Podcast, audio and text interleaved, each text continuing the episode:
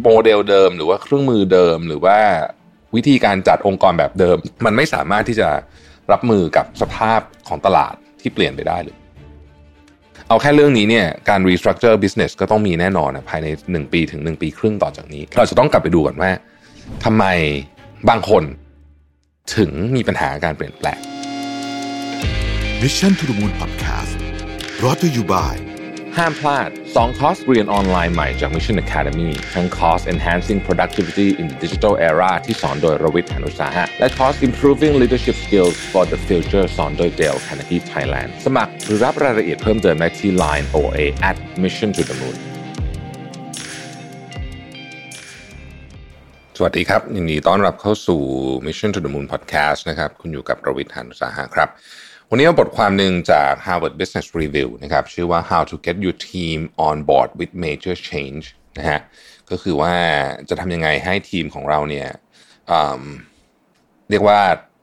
ยอมเปลี่ยนนะครับซึ่งก็เป็นปัญหาที่ค่อนข้างค่อนข้างใหญ่ทีเดียวผู้เขียนเนี่ยก็เป็นทั้งมีมีสามท่านนะฮะเป็นอาจารย์ด้วยเป็นคนที่ทำงานอยู่ใน consulting firm ด้วยนะฮะหนึ่งในเรื่องที่ผมได้ยินเยอะแล้วจริงๆผมก็ก็เป็นก็เป็นประเด็นที่ผมเองก็ ก็เจออยู่ตลอดนะฮะก็คือเรื่องว่าเราจะทำยังไงให้คนที่อยู่ในทีมเราเนี่ยเห็นด้วยกับการเปลี่ยนแปลงนะครับทีนี้มันมีเคสเยอะนะคือ แต่ว่าส่วนใหญ่มันจะคล้ายๆกันหมดก็คือว่าโมเดลเดิมหรือว่าเครื่องมือเดิมหรือว่าวิธีการจัดองค์กรแบบเดิม การจัดทีมแบบเดิมเลยพวกนี้มันมันไม่สามารถที่จะรับมือกับกับสภาพของตลาดที่ที่เปลี่ยนไปได้ หรือว่าสภาพธุรกิจที่เปลี่ยนไปได้นะครับ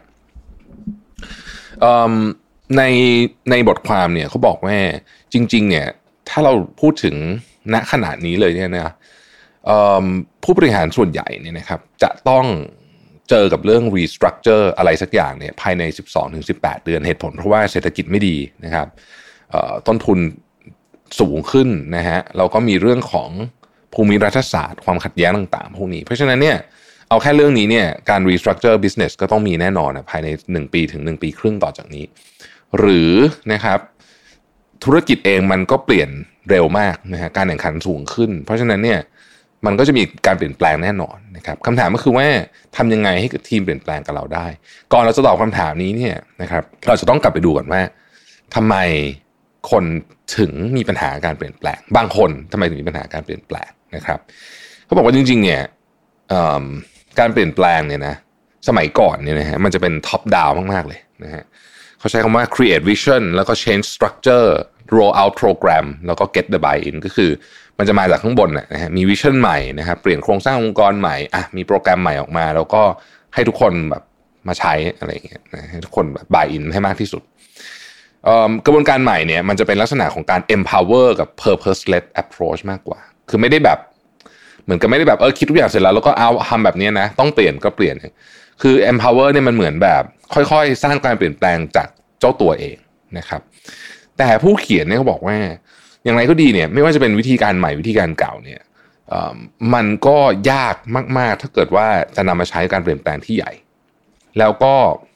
เปอร์เซ็นต์ของความล้มเหลวในการ transform ต่าง ๆเขาเรียกว่า transformation project ทั้งหลายเนี่ยนะฮะเปอร์เซ็นต์สูงมาก นะครับไม่ว่าจะใช้วิธีอะไรก็ตามเนี่ยนะฮะคำถามก็คือว่าทำไมมันถึงเป็นแบบนั้นนะครับเขาก็ลงมาดูลึกๆมากขึ้นเนี่ยนะฮะบอกว่าจริง ๆ แล้วเนี่ยสิ่งที่มันทำให้เราหรือว่าทีมเราเนี่ยรู้สึกต่อต้านการเปลี่ยนแปลงมากที่สุดเนี่ยมันคือคำว่า belonging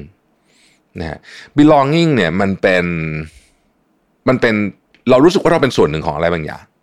นะครับพอเรารู้สึกว่าเป็นแบบนั้นปุ๊บเนี่ยเหมือนกับเวลาเราทำอะไรบางอย่างมานานพอระดับหนึ่งเนี่ยเราให้สิ่งที่เรียกว่าความซื่อสัตย์ loyalty เนาะไปนะครับ แล้วเราก็หวังว่าจะได้จะได้รับกลับมาเช่นกัน ทีเนี้ยพอการเปลี่ยนแปลงมันมามันมาเขย่าความเชื่อมาเขย่าความซื่อสัตย์เดิมกับระบบเดิมกับวิธีเดิมของเราเนี่ย มันก็ทำให้เราไม่อยากเปลี่ยนนะครับเขาบอกว่าถ้าเกิดว่าผู้บริหารเนี่ยโฟกัสเรื่อง belonging แล้วอาจจะ ทำให้การเปลี่ยนแปลงเกิดขึ้นได้ง่ายขึ้น พูดง่ายคือบทความที่พยายามจะบอกว่า คุณต้องทำให้คนรู้สึกบิลองกับเรื่องใหม่ให้ได้ ซึ่งมันมีสองพาร์ทด้วยกันนะฮะซึ่งมีสอง part ด้วยกัน part ที่หนึ่งคือทำยังไงจะ detach ก็คือเอาออกจาก loyalty เดิมนะฮะ loyalty เดิม แล้วก็เอาความเชื่อใหม่เนี่ยนะครับ แทรกเข้าไปให้ได้นะต้องต้องเอาออกจากของเก่าก่อนนะคือ เหมือนกับที่เราพูดชอบพูดกันว่า unlearn กับ relearn มันต้อง unlearn ด้วยคือ ไม่งั้นนี่มันจะไม่มีพื้นที่สำหรับของใหม่นะครับซึ่งผมคิดว่าหัวข้อนี้สำคัญนะคือว่าเราต้องโฟกัสสองเรื่องอันที่แรกเนี่ยต้องเอาออกจากของเก่าก่อนนะฮะซึ่งแค่อันนี้ก็ยากมากอยู่แล้วนะครับอันนี้เป็นอันที่ยากกว่าด้วยซ้ำจริง ๆ การเรียนรู้เรื่องใหม่ไม่ยาก แต่ว่ามันต้องมีพื้นที่สำหรับการเรียนรู้เรื่องใหม่เราก็ต้องเทน้ำเก่าออกก่อนนะอันนี้เป็นเรื่องที่ยากนะครับเขาก็เลยบอกว่ามีสี่วิธีในการที่จะเปลี่ยนแปลง ในในการสร้างการเปลี่ยนแปลงผ่านสิ่งที่เรียกว่า belonging นะครับ อันที่หนึ่งเนี่ยเขาบอกว่ายังไม่ต้องดูใครเลยดูเจ้าตัวก่อนนะฮะอันนี้คือพูดถึงผู้บริหารระดับสูงนะครับเขาบอกว่าจริงๆแล้วเนี่ยเราเองเนี่ยบายอินกับการเปลี่ยนแปลงนี้หรือยังนะครับ เพราะเขาบอกว่าหลายครั้งเนี่ย การเปลี่ยนแปลงที่เราคิดเองที่เราคิดว่าควรจะต้องเปลี่ยนเนี่ยนะเพราะว่าเราเห็นสถานการณ์ต่างๆ แต่ว่าลึกๆแล้วเนี่ยเราเองก็ไม่อยากเปลี่ยน ถ้าเราเป็นแบบนี้ปุ๊บเนี่ยลักษณะท่าทางการสื่อสารของเราเนี่ยมันจะเป็นลักษณะแบบกักๆนะฮะคือจะไปก็ไปไม่สุดอะไรแบบนี้ซึ่งบอกว่าอันนี้เนี่ยสำคัญมากเพราะว่าถ้าเกิดว่าเราอยากจะเปลี่ยนแปลงเนี่ยถ้าเราไม่เชื่อหมดใจว่าเราจะเปลี่ยนเนี่ยนะฮะอันนี้ไม่ต้องพูดถึงเลยคือคนอื่นเนี่ยไม่ไม่ไม่เปลี่ยนตามแน่นอนนะครับ อันที่สองเนี่ยเขาบอกว่าให้หาสิ่งที่ผู้คนอยากจะเก็บไว้แล้วก็คำถามคืออะไร นะครับเขาบอกว่าอันนี้ต้องฟังอย่างตั้งใจมากๆ บางทีเนี่ยคนอาจจะไม่ได้ไม่อยากเปลี่ยนแปลงเพราะเรื่องธุรกิจแบบใหม่หรืออะไรแบบนี้ก็ได้เขาบอกว่าเคสที่เขาเจอบ่อยมากๆเลยเนี่ยคือมันต้องแตกทีมเก่าออกนะครับแล้วหลายคนรู้สึกว่าเขาชอบการทำงานนี้ เพราะเขาชอบทีมนี้เขาชอบทำงานกับทีมนี้ แต่พอเราแตกทีมออกปุ๊บเขารู้สึกว่าไปแยกอะนะไปแยกแยกเขาออกเขาก็ไม่สบายใจ นะเขารู้สึกว่าทีมใหม่อาจน่าจะแย่กว่าทีมเก่าอะไรแบบนี้คนส่วนใหญ่ก็จะคิดแบบนั้นอันนี้ก็เป็นอันหนึ่งที่ที่เราต้องรู้พอเรารู้ปุ๊บเราจะได้แก้ปัญหาได้ถูกต้องนะครับ อันที่สามก็คือว่าการเปลี่ยนแปลงเนี่ยมันเป็นเรื่องยากเพราะฉะนั้นเนี่ยบทสนทนาที่เกี่ยวข้องกับการเปลี่ยนแปลงเนี่ยมันจึงเป็นเรื่องที่ยากแต่คนที่จะเปลี่ยนแปลงต้อง lead conversation นี้ให้ได้ ถ้าสมมุติเราต้องไปแบ่งทีมเขาออกหรือว่าไปแตกทีมเขาออกจริงเนี่ยเราจะต้องมีวิธีการคุยที่ ไม่ใช่สั่งนะครับ แต่ต้องทำความเข้าใจแล้วก็อธิบายถึงถึงความเป็นไปได้ใหม่ๆ อธิบายถึงเรื่องน่าตื่นเต้นใหม่ๆ กับทีมใหม่นะฮะแล้วก็ฟังคอนเซิร์นของเขาด้วย เขาบอกว่าจริงๆแล้วเนี่ยการเปลี่ยนแปลง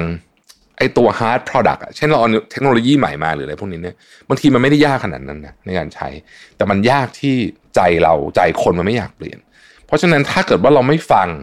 นะฮะเราไม่ฟังทีมงานไม่ฟังลูกน้องเราเนี่ย เราบอกว่าเฮ้ยคุณต้องเปลี่ยนมันแบบนี้คุณต้องเชื่อผมเนี่ยนะบางทีมันก็มันก็ยาก เพราะว่าไม่ใช่ว่าเขาไม่อยากเปลี่ยน เพราะว่าเขาใช้ของใหม่ไม่เป็น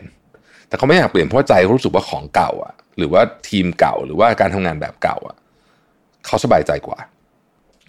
เอ่อข้อที่สี่นะครับ เวลาคุยกับทีมงานเนี่ย ต้องบอกทั้งต้นทุนแล้วก็สิ่งที่เราคาดหวัง ต้นทุนของงานเปลี่ยนแปลงมีเสมอนะครับ แต่ว่าผู้บริหารที่อยากเปลี่ยนมากๆมักจะละเลย พวกนี้ไปคือไม่พูดถึงว่าง่ายๆพูดแต่ถึงแต่ด้านดีไม่พูดถึงด้านลบนะด้านลบก็คือต้นทุนเนาะเราต้องพูดถึงสองด้านแบบแฟร์นะครับ คนถึงจะเห็นว่าอ๋อโอเค จริงด้วยมันมีต้นทุนจริง ๆ แล้วก็เขาผู้บริหารก็เห็นแล้วว่ามีต้นทุน แต่เราต้องเปลี่ยนเพราะอะไรนะครับ เพราะฉะนั้นนี่ก็คือ 4 เรื่องในการ convince ทีม อย่างที่บอกนะฮะบางทีเราไปเน้นเรื่องของ hard product มากเกินไป เราต้องกำไรเพิ่มขึ้นนะเราจะได้อยู่ในธุรกิจได้เราจะได้เข้าไปอยู่ใน top สิบอะไรเงี้ยแต่บางทีเนี่ย concern ของการเปลี่ยนแปลงมันไม่ใช่พวกนั้นนะฮะมันเป็นเรื่องที่ที่เป็นมีด้านเป็น soft มากเป็นเป็นเป็นด้านมนุษย์มากกว่านั้นเยอะเลยนะครับ ขอบคุณที่ติดตาม Mission to the Moon นะครับ แล้วพบกันใหม่พรุ่งนี้ สวัสดีครับ Mission to the Moon Podcast